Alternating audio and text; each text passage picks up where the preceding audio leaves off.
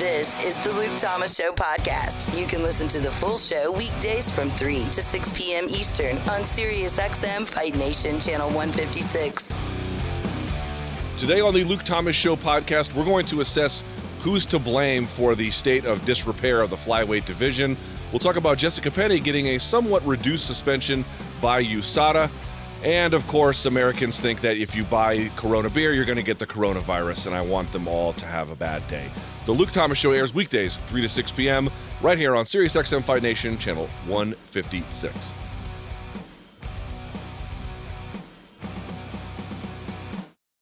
So, UFC Norfolk is tomorrow.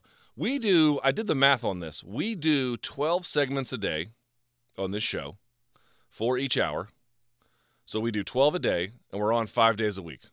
You do the math on that, that's 50, excuse me, that's 60 segments. We do 60 segments a week, and up till today, so we're now 12 short of that, so 48. We've gone 48 segments this week not talking about in UFC Norfolk because it's just not a great card, which isn't to say that the fights won't be good, which is not to say that there won't be some interesting new developments in the sport. In fact, the flyweight title is up for grabs. Dot, dot, dot, sort of.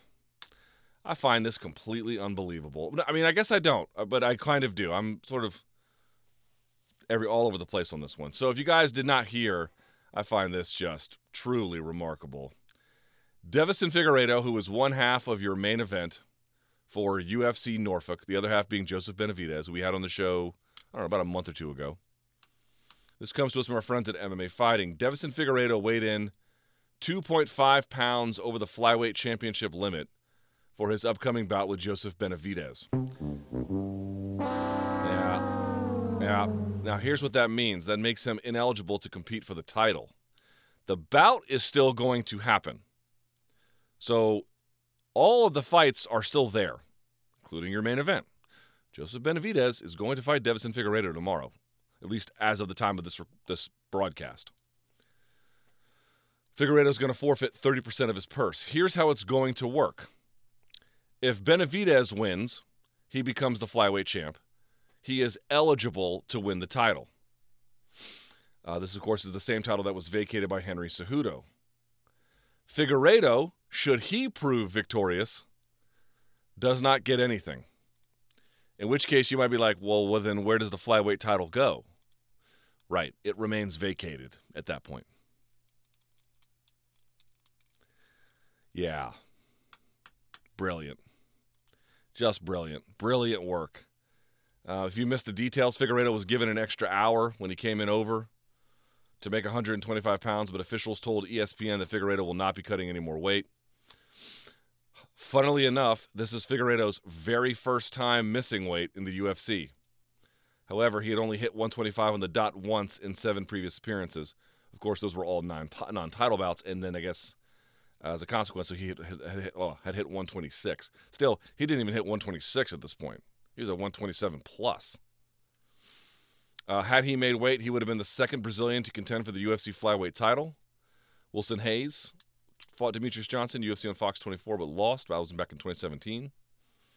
This will be his, uh, for Benavidez his third attempt, of course, at trying to get the championship limit here. Uh, another fighter on Friday missed weight, featherweight Grant Dawson.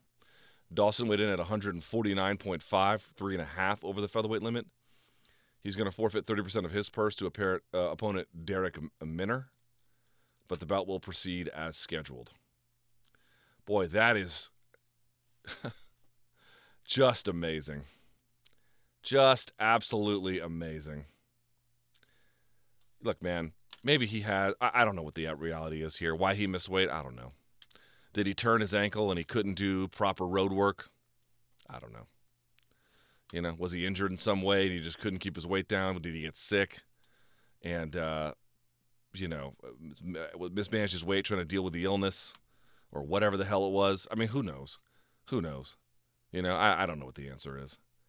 But Jesus Christ, you have got to be kidding me. I'm not usually one of these guys who tries to hammer fighters about missing weight in the sense that I mean, yes, it's obviously unprofessional, and know you're going to give up your money. In which case, if you lose, let, us say I don't know how much he was going to make. Let's say 100k, probably not that much, but let's just say. So not only do you now you can't win the title, which is just ridiculous. On top of that, um, your total potential had you won was 200 grand. Now, if you lose, not only are you back to 100, you're actually down to 70 because you're going to lose all of that various potential there from both the the show and win money and then the fine. And even if you win 200k, um, you're, you're to have to give up 60. So the best case scenario is 140k before taxes, which sounds like a lot, but n- not not really. I just don't understand these guys. I mean, if he has a real medical excuse, then you know what are you to do? But to me, I've said before, if they wanted to keep flyweight, man, then keep flyweight. It's whatever. I think a lot of people posture on social media about how every time a flyweight fight comes on, they can't wait to put their pants around their ankles because it's just the greatest thing since sliced bread. I think all these people are posers. Yes, there are obviously very great fighters at 125 pounds. Cejudo was a good and great 125 pound champion. Uh, Demetrious Johnson, one of the best. And there's been some great flyweight fights. I don't have anything against the flyweights, but I don't treat them as saints.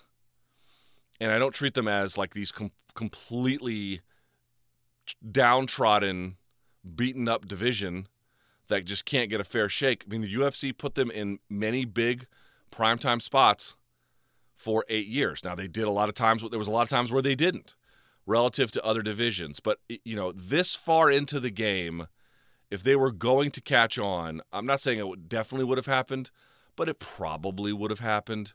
Maybe, just maybe, people are not that interested in this division or these guys or some combination of the two. People are always like, oh, the UFC has categorically underpromoted flyweight. Let me ask you a question out there. What other organization has better promoted in the history of MMA flyweight?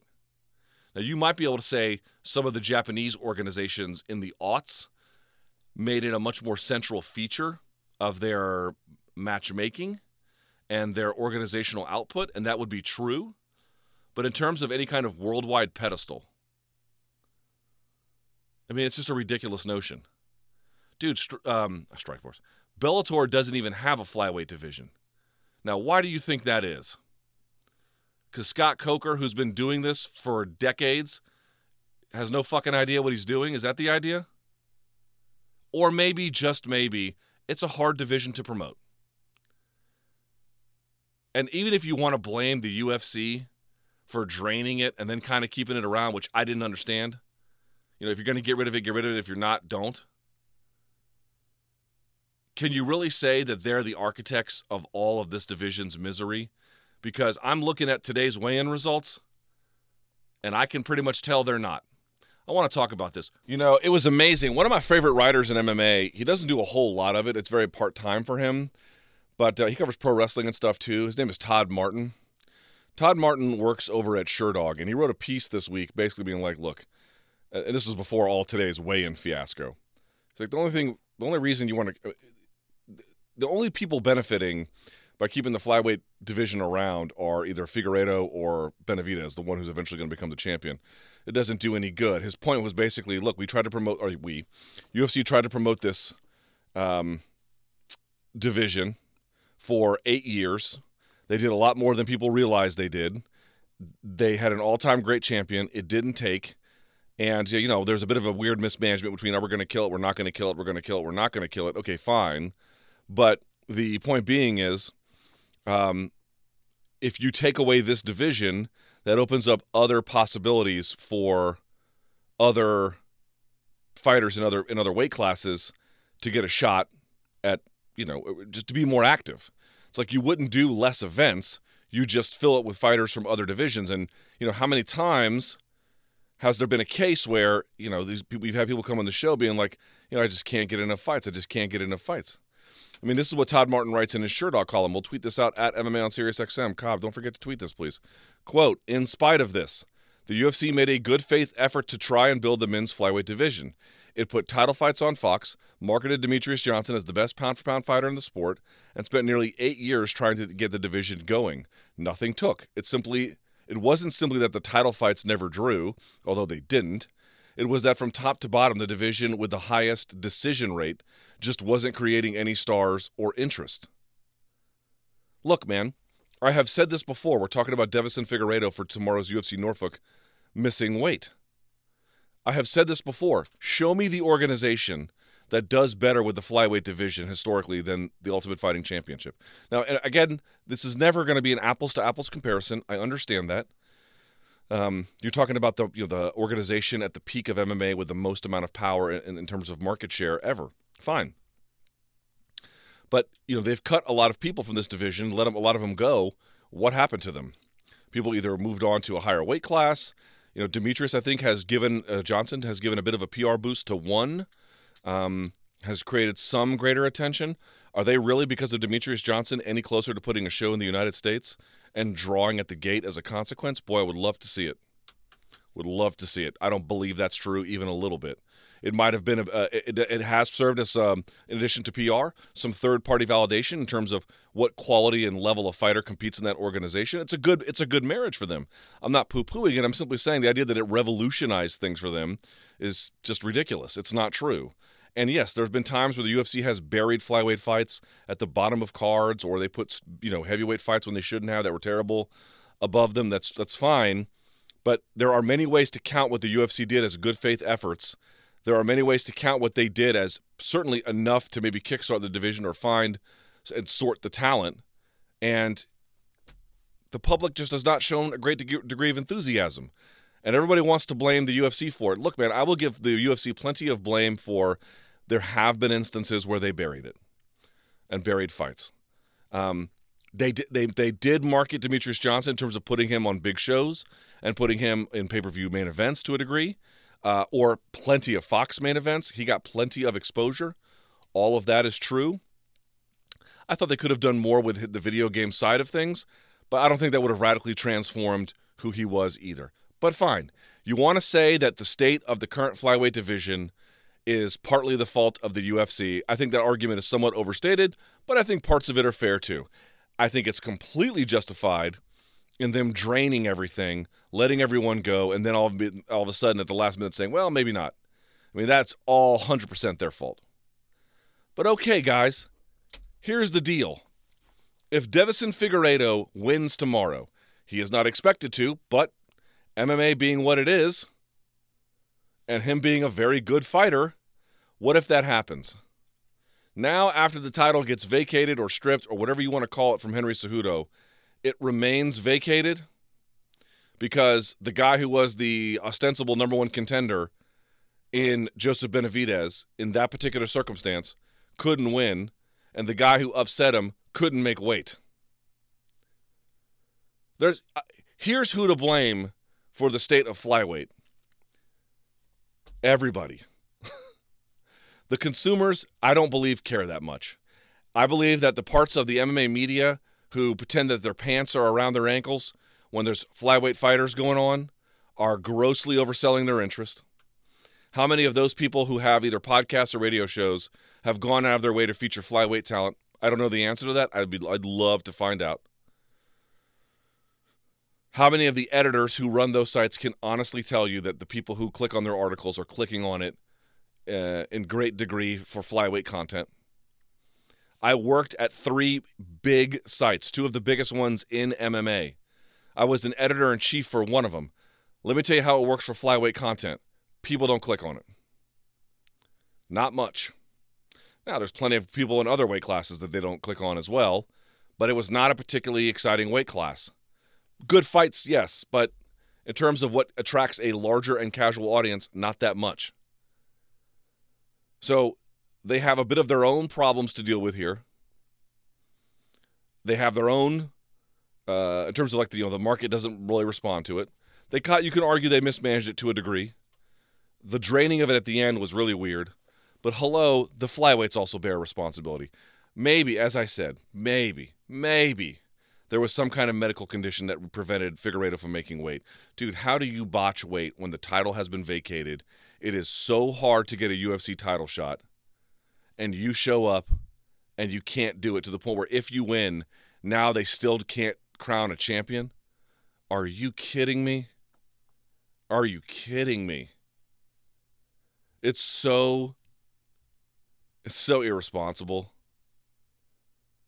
And you can't blame the UFC for all of Flyweight's problems. Sorry, you can't. None of those guys have captured the public's imagination. That ain't all the UFC's fault. These guys in title fights can't make weight. You got a strong division, one weight class up, that's just pulling people in different directions. You know, as I said, UFC draining it, not great. UFC pay structure, guided in a way where, uh, you know, there, UFC deserves blame in the sense that if uh, Cejudo thinks he's going to make more money fighting at 135 than 125, and that's why he's gone up there. That's partly on the UFC for you know arranging pay in such a way that it creates perverse market incentives. Uh, all I want to point out is take one thing from this. There's lots of things you can blame the UFC for. Some of it fair, some of it not. But fine, you want to blame them, blame them. They are not the only problem here. It may just be that the market never responded. It may just be that their stars never really, the, the, the bright talent there, never took off of the public's imagination. And when other people had a chance to step up and, and claim the throne, they couldn't even make weight. Now, if Benavidez wins, okay, fine. Can you imagine the disaster if Figueiredo wins tomorrow? Are you kidding me? Could you blame the UFC for folding that division if that happened? I wouldn't. And I would caution you not to either. And don't give me this nonsense that, oh, your favorite fighters are flyweights and your favorite fights are flyweights. Some of them are, like any other division. A lot of them aren't. I don't pretend to like something because Twitter says it's cool. If you don't know SiriusXM, then listen up. Commercial free music plus sports, comedy, talk, and news. They have it all. A lot of people think you need a car to enjoy SiriusXM, but you don't. You can listen outside the car. Right now, you can get your first three months of SiriusXM outside the car for free. Just go to SiriusXM.com slash Luke Thomas to see offer details and to subscribe. You can listen on your phone, at home, and online. That's SiriusXM.com slash Luke Thomas. Offer available to new SiriusXM streaming subscribers. SiriusXM, no car required. Did you guys see this breaking news that happened What now? with Jessica Penne? Yes. I didn't catch it now.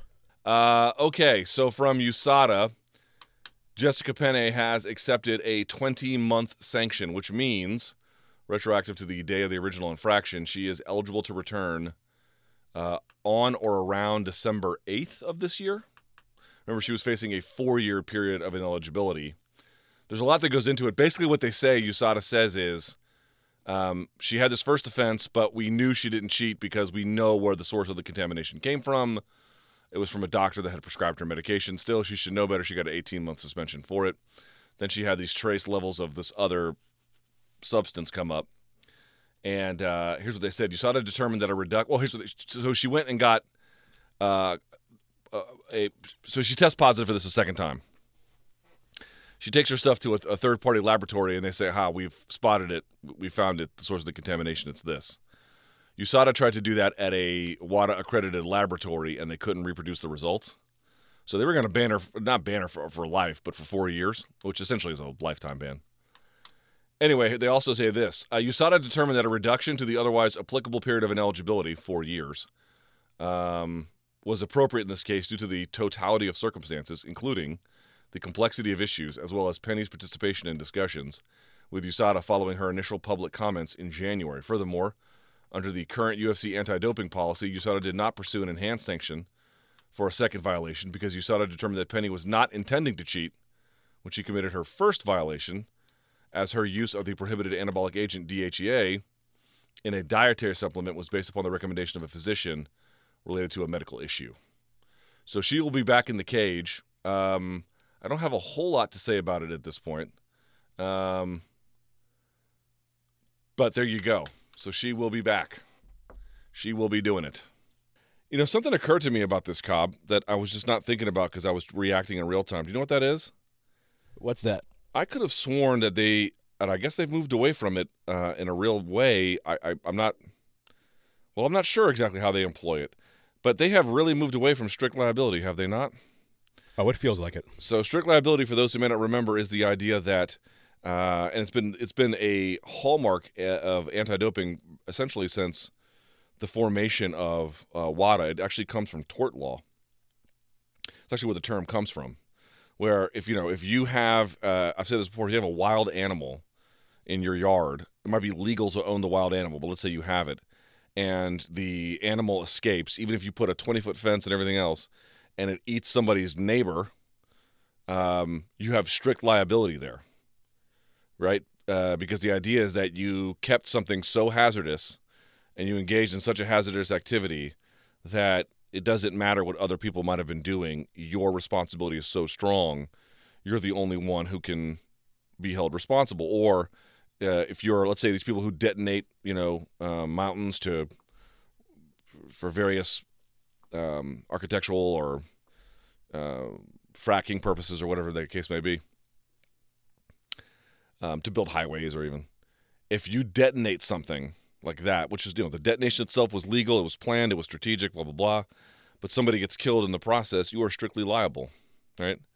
Uh, so that's where it comes from. Anyway, what is the point about strict liability? The idea would be if you tested positive for something, um, it it didn't matter that you didn't mean to do it.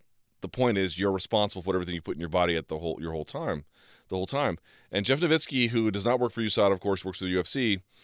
He did a piece with. Uh, we did a whole thing on the show about it, uh, talking to Josh Gross of the of the Athletic. And the reason why it was significant was because he said, you know, we, we live in a contaminated world where the water you drink, the prescription drugs you get from your doctor, uh, and the local pharmacy to the food to everything, it's all contaminated we can't live in a strict liability world anymore. That sounds like, okay, that sounds pretty reasonable. But the problem is, if you don't live in a strict liability, well, then it becomes a judgment call about what is a threshold that differentiates cheating from not cheating. What are the circumstances that indicate that this person was not intending to cheat and versus is? And so they reduced her punishment from four years to 20 months, which is significant. I'm not crying about that, to be clear. But I'm always real curious about this, like, real different way in which they're measuring guilt and innocence and how punishment should correspond to it. Uh, they even state outright it was a series of complicated factors, part of which was that the first time she ran afoul of a USADA violation, even they determined that it wasn't necessarily to cheat. There was this sort of the doctor was a part of this whole process. Okay, fine. But now, again, whatever the thresholds are for the various substances, they set those numerically. I would like to see the scientific evidentiary basis for those numbers. How do you know what if point one is the is the cutoff? What happens if you're point zero nine nine, or what if you're point one oh one? Right? I mean, are we talking about radically different levels of the substance being in your body? Not really, but one is the is the marker for cheating, and one is not. I would love to see the evidentiary basis of that challenge. Just remember something in all of these cases. They've flipped the standards a little bit, I think in a more humane direction, but also a much more subjective direction, which makes it kind of weird. And the last thing I'll say about this is remember, USADA gets out here and tells everybody about we do this, these are our standards, this is why. There's a real advocacy for the positions, a stating of the positions. You don't see those for athletes unless they challenge them and then a lawyer gets involved you don't hear the other side of the story, not merely for that individual athlete, but about what that lawyer has to say about the arguments USADA is making. I'm reading this other book now by this guy named uh, by uh, Verner Møller. He's this huge academic out over in Europe, and he has a whole book on the ethics of both doping and the ethics of anti-doping and how both of them can kind of be confused. And the book starts out by noting there. Did you guys know this? I did not know this. There is no official definition of what doping is. In fact, if you look at how it's defined in the WADA code, it's so broad on purpose, so as and, and the logic is so circular, uh, so that gives them the space they need to persecute it. But his whole point is, if you don't have a clear definition of what it is, how can you effectively prosecute it? Let me read this to you here real quickly. This is the definition of doping by WADA. Quote Doping is defined as the occurrence of one or more of the anti doping rule violations set out in Article 2.1 through Article 2.8 of the Code. As Verner Møller writes, doping is simply defined as infringement of WADA's doping regulations. In other words, doping is whatever WADA at any moment assesses it to be. It's a completely circular definition. Right? So, getting back to this Jessica Penne situation here, real quick, we'll wrap up on this. I don't want to belabor the point anymore. I've been trying to tell you guys the rules that go into play. I don't mind USADA per se defending its institutional interests.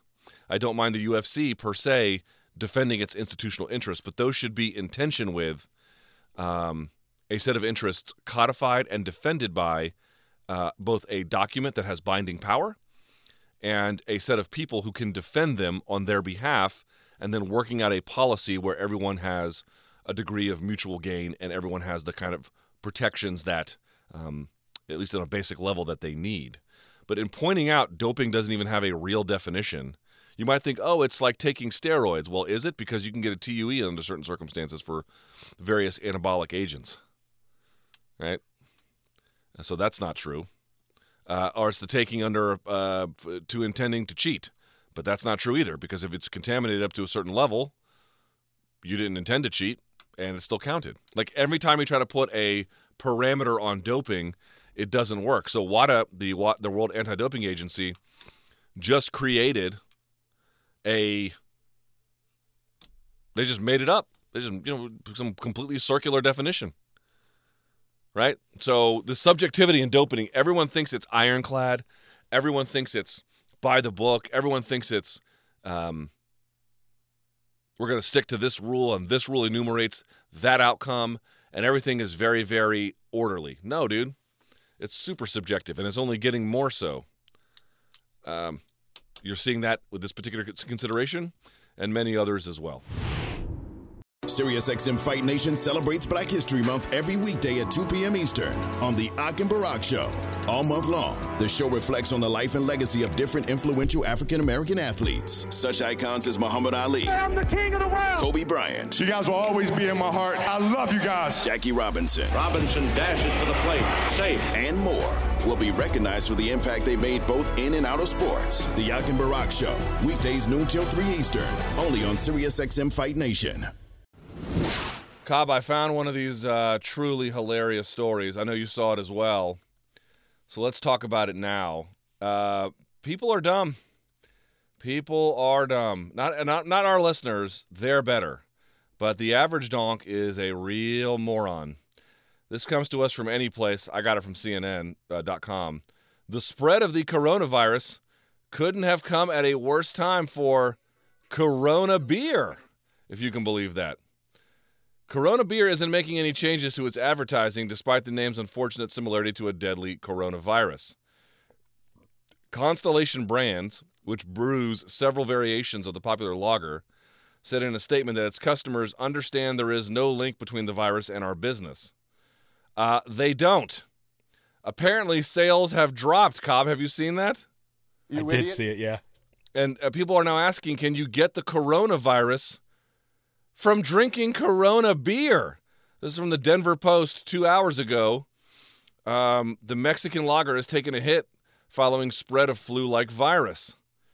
Uh, a survey conducted by a, a public relations firm, 5WPR, polled 737 adults over 21 on their opinions of Corona beer and found 38% would not buy the beer under any circumstances, Cobb, following the coronavirus outbreak. Of those who normally drink Corona, 14% said they wouldn't order it at a public venue, and 4% said they'd stop drinking it altogether. No, you need to stop drinking water and then take a long walk off a short pier. Dude, how are people this stupid? Do you understand what Corona means, donks? It's just Spanish for crown. That's it. Doesn't mean anything else. Crown. A Corona is what uh, Tyson Fury had on his head as he walked out to the cage. No more, no less. I, I would like to tell you, Cobb, that I find people to be surprisingly dumb, but I guess I don't. the the co- uh, let me guess, Mike Pendleton, you one of these donks? No, I'm gonna drink Corona more now because there's gonna be less people drinking it. Yeah, no kidding, dude. There's gonna be more Corona for me. What simpletons there are in this world, man. Look, if we did a Venn diagram and we had people who think that the coronavirus has something to do with Corona beer and people who just don't read or listen to anything that you put out on Twitter and just talk at you anyway in the comments, how big of mm. an overlap do you think there is between the two? Boy, that's a lot of the same people. It feels like to me. I couldn't I couldn't say for certain, Cobb. I've not done the scientific research, but it just feels like a lot of the people who, you know, what it is. It's the people who like argue with you about things you don't even say. It's like, oh look, you think everyone should be able to do steroids? I've literally never said that. I've literally never said that. And they'll say that, or like Todd Martin. Todd Martin Cobb put out that piece on the flyweight division saying like UFC should shutter this joint, and everyone made a bunch of arguments about things he didn't even argue. Like Twitter is full of people who just don't want to listen or don't want to, uh, you know, will really do anything. But I find this amazing. This is one of those things where it's like, wow, dude, you know, I don't want to say this because I'll lose my job, but uh, not everybody needs to be here, Cobb. is that the nicest way of saying it? I'm with you. Can we shoot some people to Mars? I'm not saying they gotta, you know, we gotta they all have need to perish, but can we just can we put a colony on Mars and people are like, oh, I want to go move to Mars. No, I want to stay here. I want y'all to go to Mars. That's kind of how I want it. Where would you rather live, Cobb? A Earth where all the morons have been shipped to Mars, or a cool Mars colony with morons? You know, one of the morons is going to screw up the colony though and let all the air out. So I'll, Yeah, I'll still take here. Yeah, and Matt Damon's not going to be there to use your poop to make potatoes. You understand? He will not be there to science the shit out of this. You know. He's not going to science the shit out of those things. One of the great scripts, truly, in cinematic history. Uh, I like to tell you, Cobb, that I'm amazed by this, but I'm really not. I'm really not. Honestly, do you think you know somebody who thought there was a connection between the coronavirus and Corona effing beer? I have to know at least one person. I couldn't tell you who they are right now, but there has to be someone in my network that thinks Yeah. this. I wonder too, man. I don't hang out with the brightest of folks. So Wow, I saw that, dude. It, here's the thing: when the news was spreading about this, I got to be honest, that would not have even even occurred to me. And then they, people started talking about it, and I'm like, of course, of course, we're in a position where people think that a Mexican beer using the word Crown would have something in common with COVID 19. Are they making it COVID 19 to protect the beers of Corona? I don't know. Maybe that's why. Maybe they're just trying to help Corona out, keep the economy going. I know the stock market's taking a massive hit, so I don't know. Maybe we need to keep uh, Corona's uh, revenue up there. I'm literally looking at a headline on Twitter because they had the, the news on the right side. Uh, U.S. News: Corona beer does not cause coronavirus. Honestly, I I I, I low key can't believe that we need to say that, but I kind of can. I kind of can believe that we in fact need to say that. Well, we need to put disclaimers at the bottom of commercials when people are doing utterly ridiculous things that you should know never to do anyway, just to keep those idiots safe. Yeah, you need big headlines apparently to make sure people realize this has nothing to do with the beer you're drinking. Go ahead, keep on drinking. Dude, I wish I knew who the people were, so when they walked out of their house, I could spray them with Corona beer, and make them think that they're all gonna die. Like an outbreak monkey. yeah, like an outbreak monkey. And then and then you know call the CDC and be like, I know some people who have the coronavirus, and have them go check and then be you know trick them to think like they have it, and then be like, what symptoms do you have? And they're like, well, I'm soaked in Corona beer. Does that count? And then the members of the CDC would look at them and then set their house on fire, and everyone would cry, and then I would be happy. I think that's what needs to happen. And the sad thing is they're invading everyone. I don't know about what your Twitter timeline looks like, but mine is all coronavirus. Like, do we have to like ruin beer at the same time? Like, can we just deal with the normal paranoia of whatever's supposed to be coming over? They got to ruin some beer for us as well. You know what I'm gonna have tonight, Cobb? I'm gonna have a little Corona Royal with my uh, Coke Zero, if you know what I mean.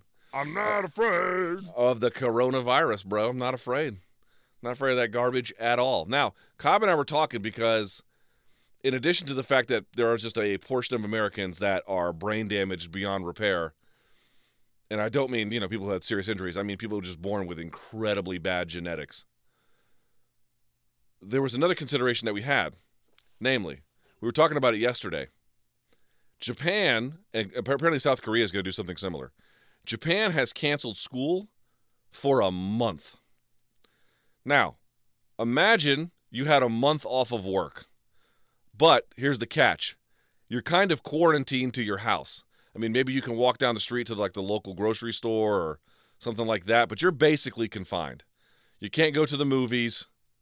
I mean, you can, you can, you know, you're at home, but you can't go out to the theater, right? You can't go out for forms of entertainment. You're stuck at home and you're watching TV and for a month. What is your quarantined playlist? What are those things that you have put off you, that you just have never watched that now you really have no choice but to watch? I want to start with Mike Pendleton because you're going to have the worst answer on this, I'm certain. What would you do? What would you, if you had a month quarantined, what is going to be your viewing pleasure du jour? Mike Pendleton. You sure? You sure you want to know this? Oh, 100%. Okay. Uh, well, I mean, I think you know already. Okay, for the live UFC events, but beyond that, day to day. Um, I honestly, I've been stuck probably for the last six months just watching reruns of The Office. So it'd be The Office and UFC Fight Pass nonstop. Now, the British one or the American one? The American one. God, you're trash. Boo. You're a trash human. Boo. I hope I, I hope Dana White never jumps off that cliff, metaphorically in your heart. I hope he stays up there forever, leaving you wanting for the rest of eternity. Boo, Andy. Have you has he uh, is he on the phone? Has he never seen the British one? No, have I have never not. seen the British one, Mike? Nope. well, that's what you should binge. Yeah, Dude, I got- got news for you. If you get coronavirus, you need to watch the British Office. 877 Fight 93, 877 344 4893. If you had to be stuck inside for a month because you had the coronavirus and you're all quarantined, what are you what like what is your priority? And yes, oh, on the night the games are on, I'm watching the games. But you're just stuck in your room all day, basically. You got TV, you got, you know, the world is your oyster. What are you going to watch? Cobb, what about you? What are you going to watch? Uh, I still, now that I have binged uh, Breaking Bad, I still have to watch Better Call Saul, which I'm very interested that. in. Um, dude, I might rewatch The Wire just to do it. How many seasons were there of The Wire? I think there were five, if I remember correctly. Five seasons. Yeah. That would get you through at least a week, right? I mean, if you're binging, right? I would think so. Yeah. I mean, I At think I, least a I, I think? I did it pretty fast too, within a week or two. What is like? I guess what we're asking is what is highly bingeable watching? Can I tell you, donks, what my wife is binging right now? What's that? Which, which, by the way, I can bring up because no one in my family listens to my show. My wife and I had a conversation about that. Um, two shows. One that I watch with her. I can't lie. Uh, 90 Day Fiance. You guys watch this? No, but you have told me in the past too that she's making you watch this. Bro, it's a bunch of weird people. Dude, reality TV, I've said it before, it's just sad, lonely people looking for some kind of connection in the world. That's all it is. It's just sad, lonely people who don't mind, not in every case, but a lot of cases, who make bad and weird decisions because that's the only kind they're capable of. Uh, but the one I don't watch is uh, have you guys heard of this one? Um, Love is Blind, this new show on Netflix. Uh, I've not seen it. No. You ever heard about it at all? What did you say it was called? Love is Blind? Love is Blind. No, I have not. Dude, these it. people meet up six weeks ahead of time, and I I missed the whole season, but I caught the finale because my wife put it on in front of me, and I was trying to read. But I guess they date for six weeks, and I guess they get set up in certain kinds of ways, and then they have to go to the altar. The girls in wedding dresses, the dudes in their full tux, their whole families are there. And then when they say, I, you know, how uh, in a, in a wedding, it's always like, and do you, Miss KOB, take KOB to be your lawfully wedded husband, blah, blah, blah. And you say, I do, right? That is their chance to either say, I do or I don't. And like, like two thirds of them just say, I don't. But then the other donks, after dating for six weeks, they get married on the show. These are the people that don't drink Corona because they're worried about getting the coronavirus. Straight up. That's who that is, dude. I figured it out. My wife loves this show. Have you seen this show, Mike? Absolutely not. No. Where, would- where would I fit it in between Dana White's looking for a fight and The Office? and, and rewatching old videos of Stemm p- playing Face the Pain at, at you know live concerts yeah, and the Just Bleed guy. and the Just Bleed guy. That's right.